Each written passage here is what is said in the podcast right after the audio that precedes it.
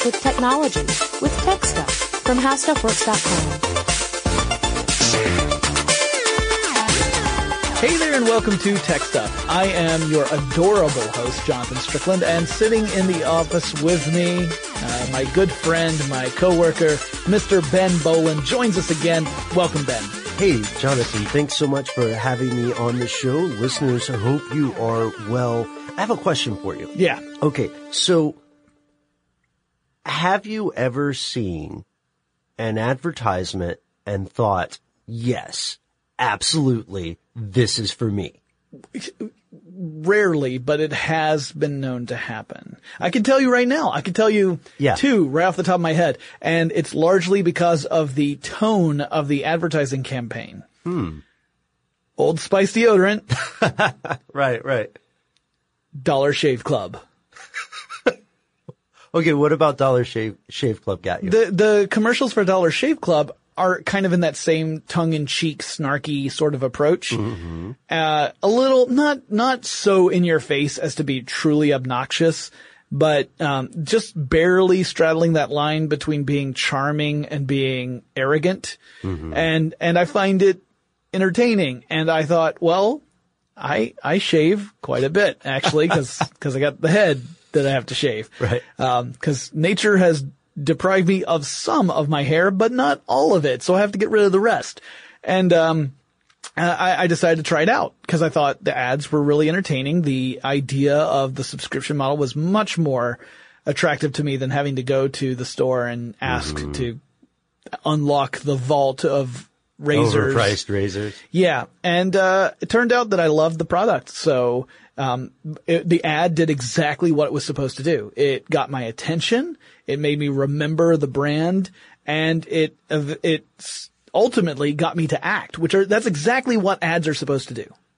Let me tell you what ads are not supposed to do. What are ads not supposed to do? They're not supposed to irritate the audience to the point where they no longer ever want to buy anything ever again and then they rage quit the internet. Um, so today we're going to talk about ads and ad blockers and to kind of go into the discussion that's been kind of going around recently about ad blockers, including some of the stuff that's going on in Europe, uh, some of the stuff that you might have heard about as far as ads and their relationship to malware. Um, what exactly is going on and where do we stand on this? And Ben, you know, you, you do a lot of stuff here at How Stuff Works, but I specifically asked you in your capacity as one of the hosts of Stuff They Don't Want You to Know. Because as the host of that show, you've covered the topics surrounding privacy pretty extensively, right? And privacy is one of the, the factors that comes into play when you're talking about advertising, particularly today when targeted advertising has become such a huge uh, part of strategies. Uh, now, to start this off, before we jump into all of that, I thought I would give kind of a really high level explanation of what is going on behind the scenes, uh, technically with ads on web pages and thus how ad blockers are able to work at all. You might think, well, how can an ad blocker recognize and block an ad, but not the content I'm trying to see?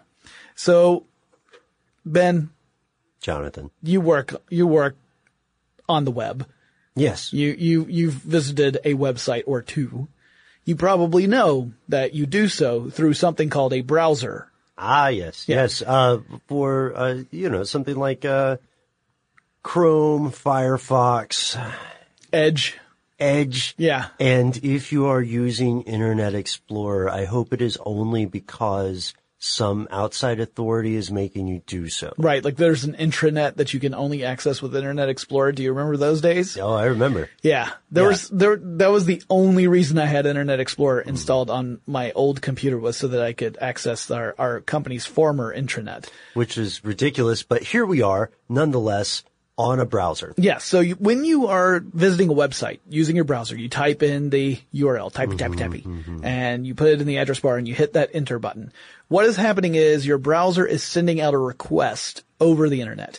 And it's essentially saying, hey, the jerk on the other end of this keyboard wants to see, you know, uh, uh, I don't know, what's a good website? Let's say wired.com. That's a great example because Wired's going to come up in, in other parts of this discussion. Sure, yeah. And Wired, by the way, I love Wired. They Uh, do great work. they do great work. And I've got a lot of friends who have worked for Wired either in the past or currently. Love their stuff. So you're going to wired.com. What happens is the, uh, this request goes out over the internet. And it's routed through a series of connections until it gets to the server where wired, uh, dot com lives. which is like the vault of their information. Yeah, it's a it's a it's an actual physical computer that has the instance of that website stored on it. And then when the request comes in, it serves, thus living up to its name, the information to you. And it goes back across the, the internet, not necessarily in the same pathway that your request came through. That gets into a discussion of packets that really is immaterial for this. I think it's a different show. Yeah, I've talked about packets in previous episodes. So if you really want to know what packet switching is and how all that works, go check out the archives of tech stuff and it's out there. But the information comes to you and your browser puts it together and displays it for you. And it does so based upon the rules set up by the webmaster. Right. So whoever put it together, uh, there, there are, there's language tags that, that explain how it's supposed to look when it's displayed on your browser. Mm-hmm. And that's how it works. And so you think, okay, so, so it's really just a request and then a response. But then you have ads. Now with ads, the content for the ads comes from a different place than the mm-hmm. content for the web page itself. So those ads that are on wired.com, they're actually coming from different servers. They're not coming from Wired's server. And the web page just has a space dedicated or some form of, uh, a relationship there that's dedicated to the ad that says this is where the ad will go when it's served to the, the, the viewer. And that depends on the arrangement between the advertiser and the content creator. Yeah. So you could probably, I mean, we could really dive down into this and say all these different types of ads have different, uh, rates. Like uh, a banner ad at this point is almost considered to be worthless. And a banner ad is a term describing those long horizontal ads you will see that take up uh, an entire row, I guess, of a website. Right. Yeah. And you could say like a rail would be, uh, the vertical version of that, either on the left or right. And then there are other things like there are pop-ups, pop unders, animations, yeah, pop unders. tons of different types, and they all have different rates depending Mm-hmm. upon uh, the lots of factors. How popular is the website, uh, and how effective are those ads considered to be? Like the least effective are the ones that are going to be the least expensive, Mm-hmm. uh, and and in some cases you will find web pages that have completely abandoned some of the cheaper ones because they don't really work anyway, Right. and you might as well try and command a higher price. So those impressions, those, those, that data is actually coming from other servers and uh, they're the advertisers servers or the more likely advertising agencies servers where that data lives. So as the page is loading up, the sections for the ads, that gets another request saying, Hey, send me the, the information that's supposed to go here. It's coming from this other server. That gets sent to your computer and is inserted into the appropriate section by your browser when it's constructing the whole thing. Uh, what, the way ad blockers work is essentially it has a filter list saying anything coming from these parti- particular servers, don't let it show up. Just don't even let it through the door. like madads.com. Yeah, Which yeah. I, I, just made up Right. for the sake of argument. Right. So, so anything that would come from that server would automatically get blocked and not be incorporated into the, the web page as you're displaying it. So that's the general way that most ad blockers work. There's another way too. Their ad blockers can also look for certain tags that are associated with advertising. Like there's actually a tag for ad, uh, that kind of stuff and just block anything that, that shows up under that tag. But generally speaking, they, the idea is just a kind of a bouncer that says anyone from this neighborhood is not allowed into the club. And, um, uh, so they're checking your, checking all the, the IDs and saying, I'm sorry, you're from a part of the, the neighborhood where we don't let you in. And It's so discriminatory. that's the way, that's, that's how an ad blocker has to work, right? It has to discriminate. Otherwise you don't get, you either get everything or you get nothing. so it has to discriminate. And we should do a disclaimer. yeah. Which is what? Oh, okay, I'll do it. Yeah. Uh, so we are fully aware, ladies and gentlemen, that we do work for an internet company. How Yes. stuff works It's our parent company for our range of podcasts And it is ad supported. and it is ad supported and quite a few things online are ad supported. Yes. However, I will confess to my hypocrisy because I am an enormous fan of certain ad blockers Yeah. and I completely understand why another person would use an ad blocker, especially given, as you mentioned, the privacy concerns that we'll get to. Yeah. So there's a whole lot of, of stuff going on for reasons why people would consider using an ad blocker. And to your point, Ben, not to leave you hanging out there, I use ad blockers too. Uh, sometimes I, sometimes I will set, uh, exemptions for websites that I, I think are handling advertising in a responsible way, in a non-invasive, non, uh, potentially harmful kind of way. Sure. So you can, you can with most ad blockers set filters and say, anything on this page, go ahead and show me the ad. It's fine. You I- can whitelist stuff. Exactly. So wired.com, there's an example. Uh, that's on my whitelist. Uh, a couple of others too. There's some that want to be on my whitelist that I have not put on there. Cough, Forbes, cough. Um, but we'll get into that too. So there are a lot of different reasons and some of them you could argue are more valid than others for people to want to use ad blockers. So I'm going to run through a few of those. And also I could say that there, there's other things you can do, like through your browser itself that, mm-hmm. that don't necessarily block ads, but block elements of ads that you might find particularly irritating. Like Things an autoplay. Yeah, yeah, like you can disable video or audio or flash animation, or you can not even have flash installed. that that also helps. Yeah, Um, but that's tough. That's, I don't know how practical that is. Yeah, there's a lot of content out there that is dependent upon Flash, and without it, without Flash, it makes it harder. Now, there some things have definitely helped by moving to HTML5. Um, so, uh, at any rate, let's talk about some of the reasons folks block ads. Uh, some of them, like we said, are just obnoxious. They're mm-hmm. intrusive. Mm-hmm. They ruin the experience you're trying to have. Mm-hmm. If you are trying to read an article and as you scroll down, a window slides into view covering up the text you're trying to read and is auto playing some commercial that has no bearing on your life whatsoever, that's a bad experience, right? Like if, if I were going on, uh, a page about a technical gadget and I'm reading and as I scroll down, an ad for diapers comes on, I'm going to be irritated. I don't have a baby. I don't need diapers myself yet. You're not reading about something related to diapers. No, I'm not reading about the latest in diaper tracking software. You know, getting that uh, notification on your app that it's time to change the diaper. I'm not reading any of that. That would be a very bad experience. I think me. it's called Poop Watch. It could be. Uh, I poop. I mean, The I do. That's. I don't want to get into it. Uh, That's a different show. That's yeah, a different show. That's uh, probably one that we will not pitch. I definitely will not guest host on that show. Yeah.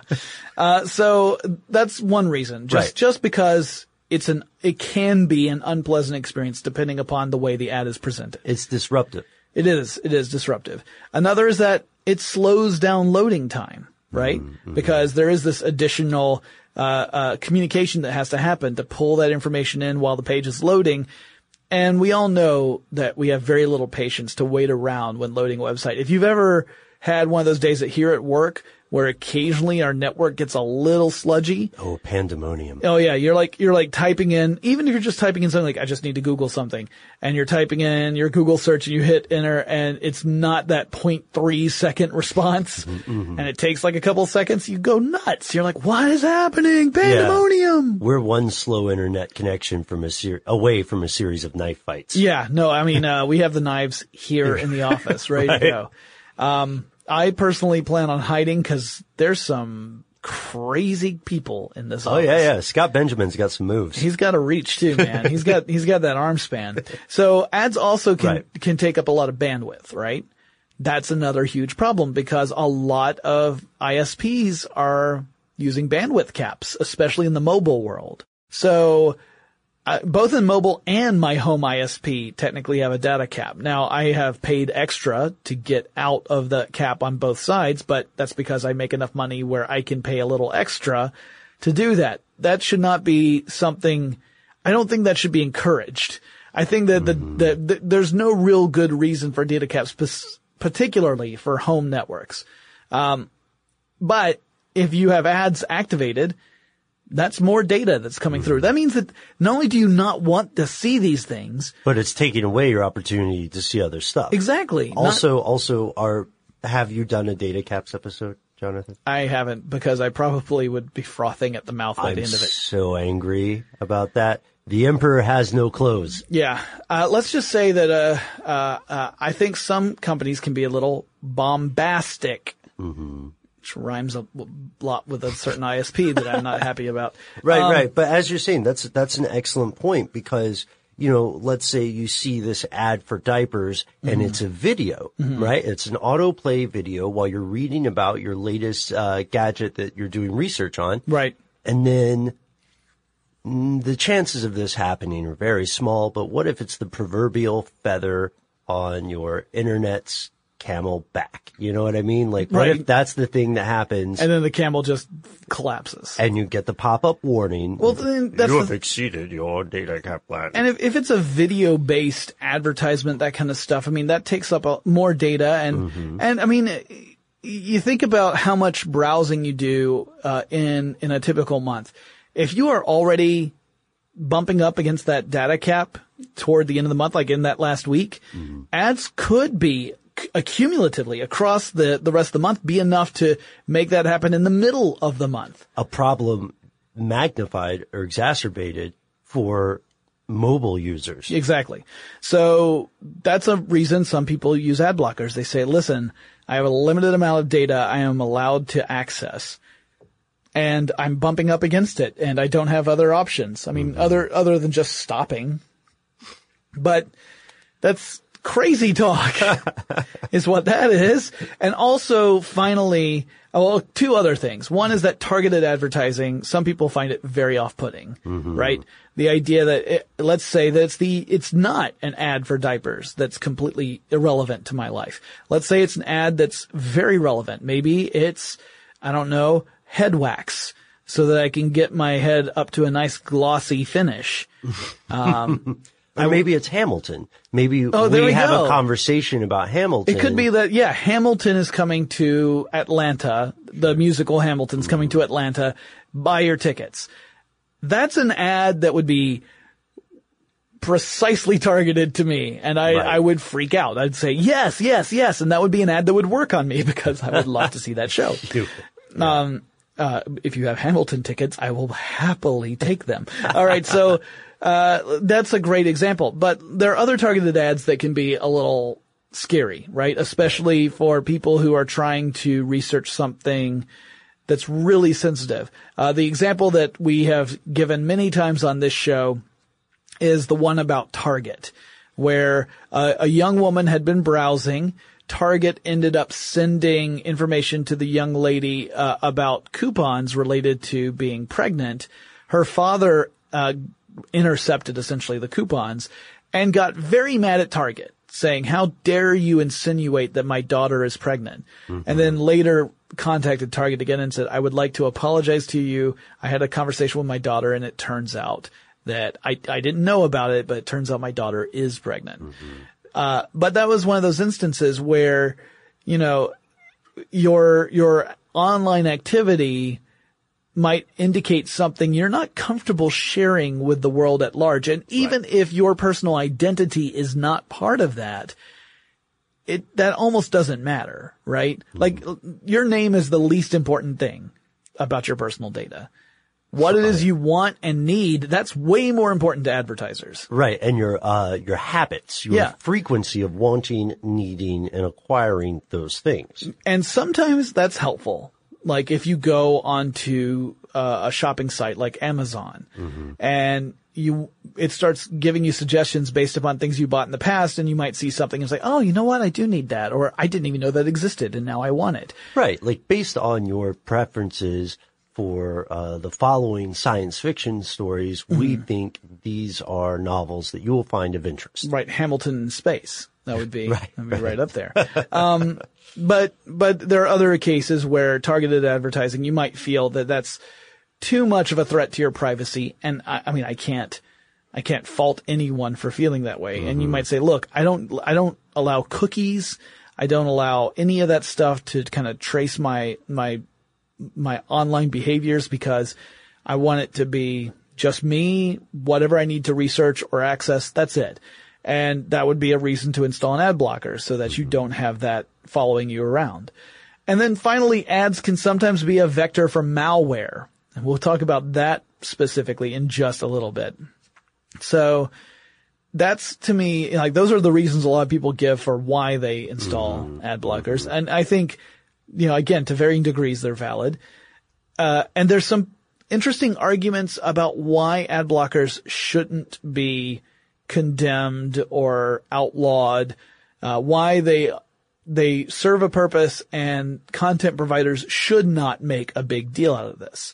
Now, the reason we bring this up is that more and more content providers are using means to detect when an ad blocker's in place. Right, and you'll get a notification uh, that says, "We see that you're using an ad blocking service." Right? Right. and this this notification from the website has has a range of responses. So you may see something that says, "We see you're using an ad blocker. We get it. Ads are annoying." But this is our business, and Right. this is how we make money. To the furthest extreme, which uh, which I think we already alluded to. Forbes. Yeah, where the website is crippled or restricted Right. unless you turn off an ad blocker. And, and I get it. Again, we work for a company that makes money through advertising.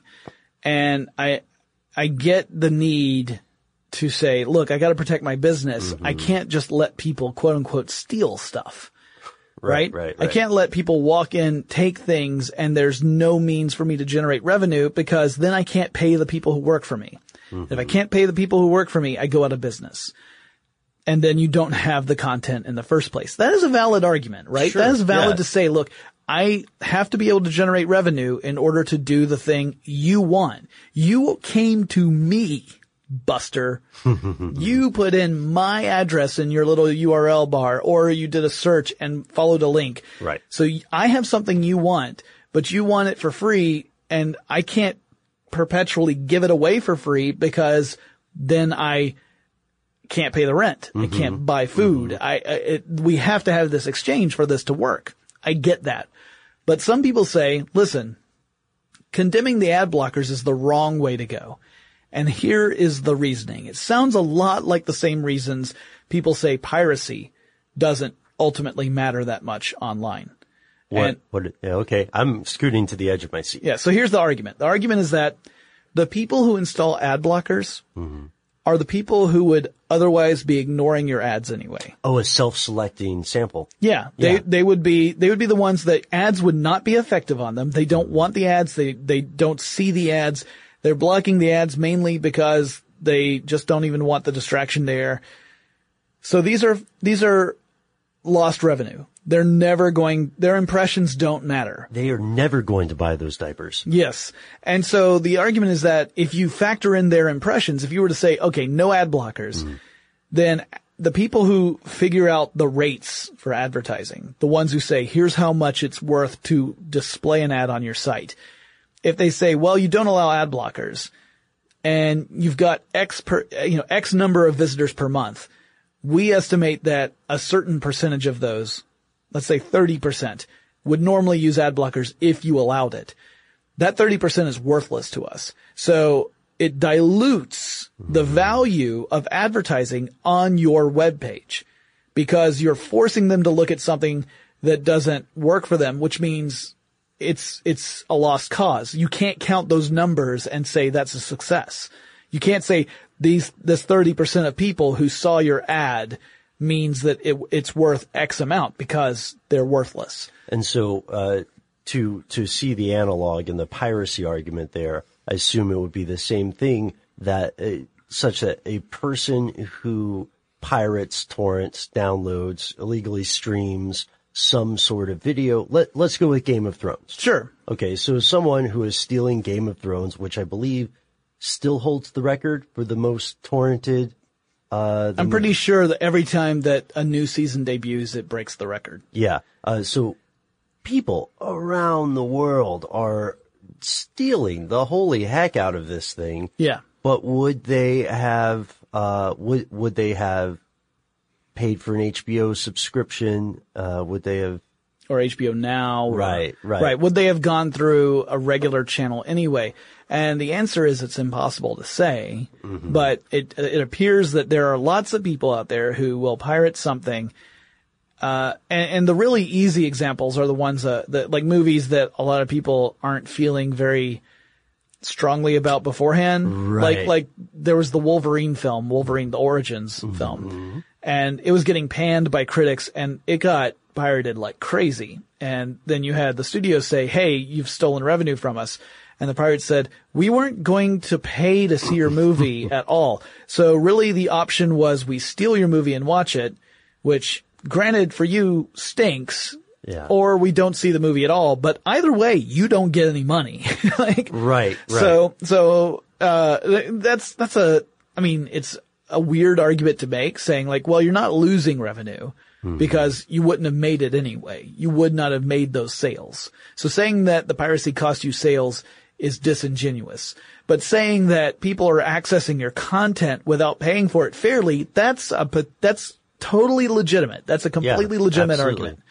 So it's a little bit of a, a perspective issue, right? Mm-hmm. It depends on what you're arguing for. Mm-hmm. If you're saying you're costing me because otherwise you would have bought this thing, that may not hold true. But if you're saying you're stealing something I made and really you should pay for it, that's that's a different argument. So those are that's kind of laying the the groundwork for the rest of our conversation here. Let's start with um uh, well, let's start with some just some thoughts. Like when it, when I talk about that targeted advertising, we mentioned the example. Um, have you ever really looked into that at all for stuff they don't want you to know or anything related to that? Yes, yeah. Uh, the example of you're, you're talking about the kid, right? Yeah. Predicting the birth. Uh, yes, we have looked at this in a couple of different ways, and one of the one of the ways that we looked into it most often would be the concerns of big big data, big data, mm-hmm. the the information that people just emanate or create through their passage online. Mm-hmm. Picture your average day on the internet like one of those old family circus comic strips with the map and the little dotted line. Yeah, yeah. Those When, accumulated. when Billy goes running around the neighborhood. exactly. God, Billy walk in a straight line. You Yeah. know what I mean? Come on, kid. Right. But, uh, but th- this is a good comparison because those breadcrumbs, those accumulated dashes of our, uh, circuitous lines in our day to day traffic establish a precedent, establish a pattern, and most people, most internet users are astonished when they see how uh, accurate or how sophisticated the profile painted of them can become. You know, you may say, I have a collection of different passwords. Right. You may say, uh, you know, you and I earlier did uh, an episode on whether it's possible to be anonymous on the internet. Yeah. And it is possible, but it is such a pain in the keister. Right. And, and and the more activity you do, the less possible it becomes. Exactly. because while again, like when I said your name is the least important piece Mm-hmm. of information about you, it really is. People don't need to know your name to know who you are based upon the things that are important to them. Which right? is why it is, again, I love that you use the word disingenuous, which is, it's disingenuous as well to say this data is, uh, is anonymous. yeah. You know? Yeah, because uh, all sorts of little data points point to who you are as a person, even if it doesn't give you a first and last name. Right. It's like saying these fingerprints are anonymous. Yeah. They're still somebody's fingerprints. Exactly. And, and the stuff we leave behind is kind of like a digital fingerprint. And, uh, and some of that information might be stuff that a lot of people know about us, like the Hamilton thing. Ben clearly knows about it. Of course, we talked about it before a video shoot earlier yeah, today. yeah, Uh, but, but that's something that, you know, people know, who know me, they know that I'm a big fan of musicals. But then there may be other stuff that you don't want people to know. Let's say there's a, let's say you have you or someone close to you has a medical condition. Right. Right. And you don't want people to, you know, you don't want people to know, for instance, that let's just say your partner or your spouse is being tested for some sort of cancer. Right. That that's none of anyone else's business but Right. m- me and my spouse, right? That's a that's an example that is perfectly cromulent in this case. Right. And I know it's an extreme one. Right, right. But it's it's anything like that, right? Anything where it's like it's not that I'm ashamed of something that I've done something wrong. Far from it. It's just Right. that it's a piece of information I don't want to share with the rest of the mm-hmm. world. Our activities online can inadvertently, in some cases, give that information to third parties, which may use it in order to try and profit from it. Not necessarily maliciously either. Sure. It's, that's where the targeted advertising comes in and you get this targeted ad that is, uh, again, not malicious. It's uh, necessarily, we'll talk about malicious ads in a minute. Right. Um, not malicious in intent, but it could have a negative impact on your experience of being Right. online because then you think, I thought I was being careful. I thought no one knew, but Mm-hmm. Now someone knows. Now I logged into Facebook. After I was logged out of Facebook, by the way, those are some pernicious cookies. Oh, yeah. After I was logged out of Facebook, ostensibly, and checked on, uh, learned about the specific type of cancer my spouse might have. Came then I- back, logged in, and now I see an ad for a cancer clinic. in coping my- with cancer. in- in, That's like Southeast. intrusive. That is offensive. Yeah, it's it is to a point where like that is not the direction that I think a lot of people were thinking about when they started thinking about the potential for targeted ads. Like Mm. Right, the- absolutely not. The ideal situation is that the ads you see are the ones that are relevant to you and your situation and ones that would be effective in getting you to purchase a product or service. Mm-hmm. And because that's ultimately what ads are for. Ads are there to inform you and convince you you need this thing or service or whatever it may be. And, and if it's done well, then everyone's happy because we all get access to the stuff we want. We see things that we want to purchase. Uh, the advertisers succeed in what they're doing. Their clients succeed. Everyone is happy. The problem is that that's a very narrow band of the overall experience that people have had with targeted advertising. Uh, and again has led to this realm of this, this, this culture where ad blockers are seen as being a, uh, a t- perfectly legitimate response to that. And it's funny because, uh, you know, we've both talked about how we admitted to, uh, using ad blockers. I was amazed at how many articles I came across where they're written on websites that have advertising Right. by employees of that website. And the employees are saying, yeah, I use ad blockers too. Right? like to the point where you're sitting there thinking like, wow, this is pretty heavy stuff when you're seeing it from other journalists. And in fact, there was an editor, um, Duncan Riley, a publisher, in fact, Duncan Riley, who wrote uh, in siliconangle.com a piece uh, that came out today, in fact. Uh, April 29th is when we're recording this, 2016. And the, ti- the title of the piece is Confession of a Longtime Publisher. I now use an ad blocker and I like it. And the piece kind of lays out the same sort of things we've been talking about already and, and mentions that there's already a problem here. Uh, the big problem is that advertising has become so obnoxious that it has, it is, it is counterproductive. It is doing the opposite of what it is intended to do. It is driving people away, not bringing people in. Right.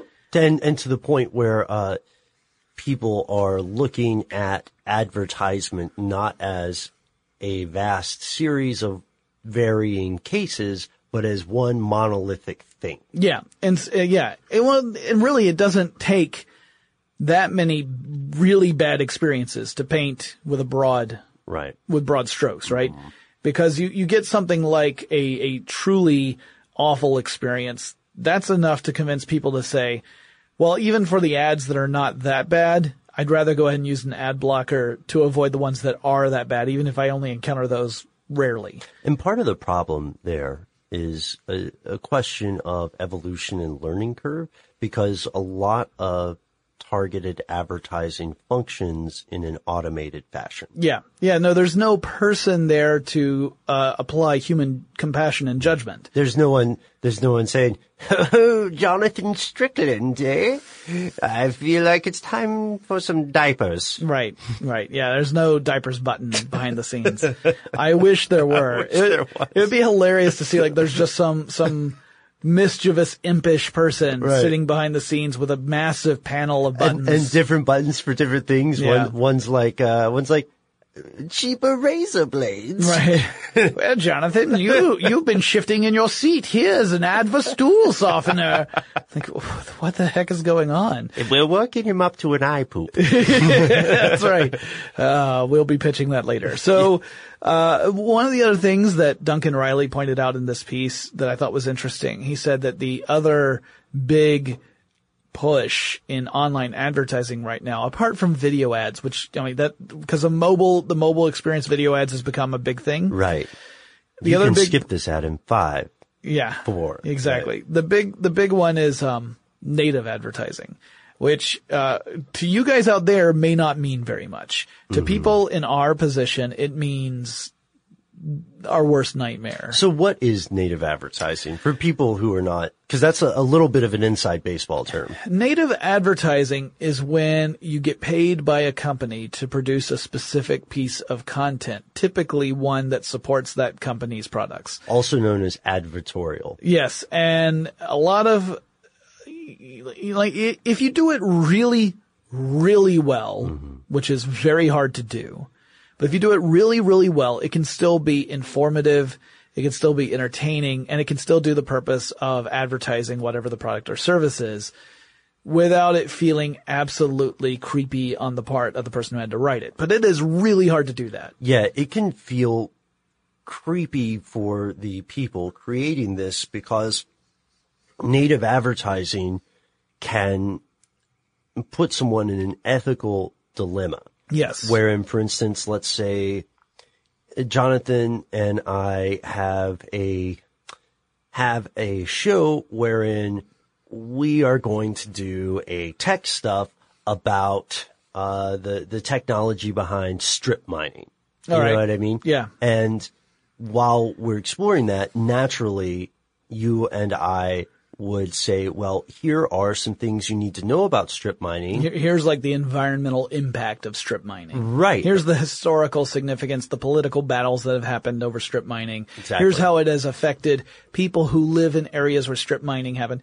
But if it were a, a piece of native advertising where a mining company had Mm-hmm. paid for it and they said, all right, you can do pieces on it. Just don't mention any of those things. Right, right. And don't call it strip mining. We have a new term. We call it, um, mineral hugs. Yeah, then then that would be problematic. And as as uh, as Riley points out, he says that um, that uh, it, you eventually end up with advertising pretending to be editorial. He says, and that not only sucks, if not labeled properly, it's downright dishonest and constitutes deceiving your readers. And we know you guys are smart. Right? Like the people who are in the writer and editorial departments, we know you're smart. We know that you can tell when something is some, is like that. Oh, buddy. Yeah. The, uh, anyone on the internet, uh, although you'll hear all these stereotypes of people being credulous in general. Yeah. More so than a radio or a television audience. People who listen to podcasts, people who go online for their news or entertainment are very, very aware of this. They can sense, they can like, they're like Matt Murdock. Well, for one thing, one thing we've been sold to all our lives. Mm-hmm. We, in America, we have grown up in a culture of advertising and selling. Mm-hmm. And after a while, you get good at recognizing it, right? Mm-hmm. So that's, uh, that, that's an argument that often comes up when it, when it gets down to sales versus editorial, which not, doesn't happen that frequently, but it has happened. Then the editorial will say, listen, this is a road we don't want to go down because Right. it is a bad experience for our audience. They recognize what it is right away. It is very hard to do well. And it doesn't work for the advertiser. Right. It doesn't do anyone any favors. Right. It tells the audience, we don't, uh, we don't, th- we don't value your intelligence. We don't think that you're smart enough to realize that this is essentially an advertisement you're reading. Um, and the audience ends up saying, well, if you don't value me, I don't value you, let alone the products Right. you're trying to sell. So I'm out. And we know this. And, um, and so native advertising is one of those things that, again, if you do it very transparently and if you are very careful, I think you can do it well. If you have a separation of, uh, I guess a separation of church and state in a way. Yeah. That's a phrase that we've used before. Wherein, so let's say, just, just for an example, let's say, uh, ladies and gentlemen, that Jonathan does a show, uh, for just your average everyday podcast, right? It's tech stuff. Does a tech stuff episode is approached and uh, by someone who wants him to do some native advertising for, uh, let's see, a cell phone Sure. right? Yeah. Th- those are popular. And uh, then Jonathan, with the editorial oversight, would say, well, if we do this, I want it to be clear this is brought to you by, Right. you know, whomever. Right. And just say, like, so people who listen to it from the very beginning, they know what they're getting into and that they trust me to give them information that is, uh, that is honest. It may be Right. that due to that agreement, there are certain things I'm not allowed to talk about for whatever reason. But as long as I'm completely honest up front and just say, you know, this is, uh, this, this episode is brought to you by so and so. We're going to talk about their product today. Here's what I have to say about it.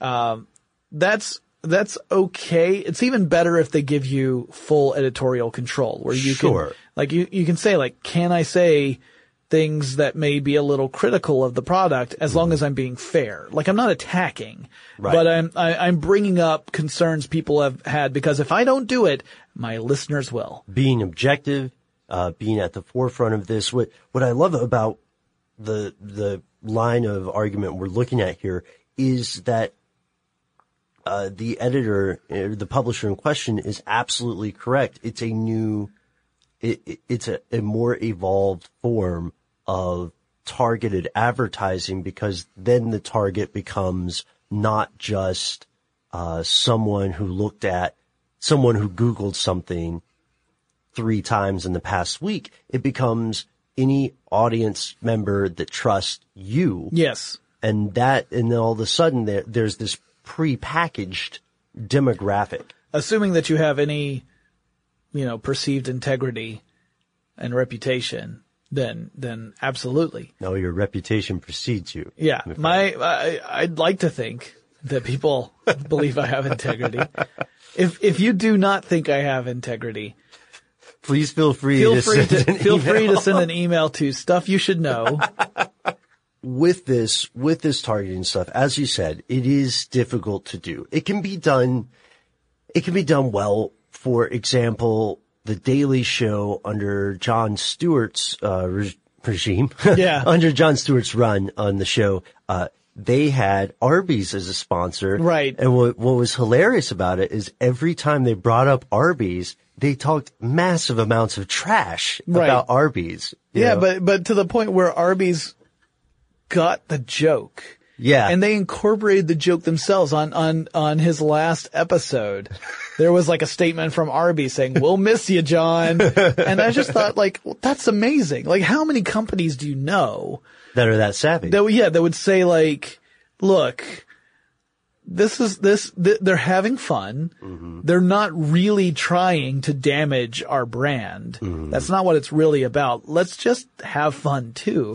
I mean, that's a hard decision to make because you can, if you feel your brand is under attack, right. then, you know, you want to go on the offense as soon as possible. Right. So that's the reason why a certain bombastic cable provider hasn't just gone the whole nine yards yet and used the Monopoly Man and Darth Vader as their sponsors. Right. Or as their uh, mascots. Yeah, yeah.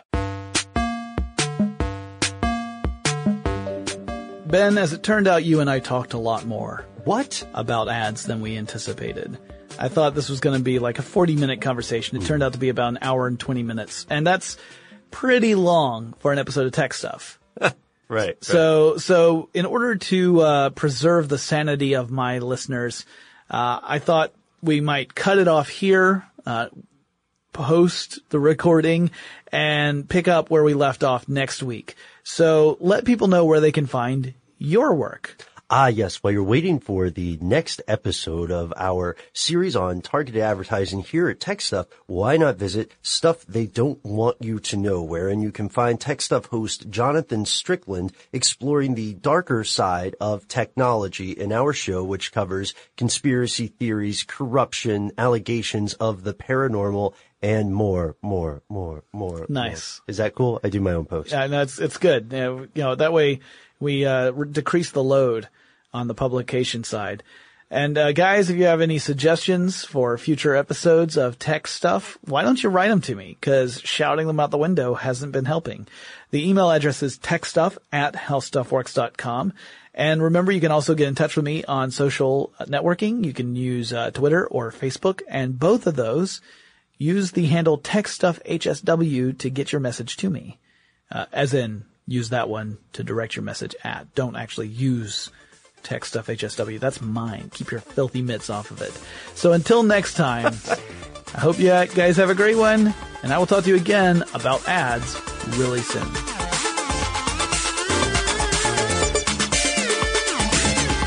For more on this and thousands of other topics, visit howstuffworks.com.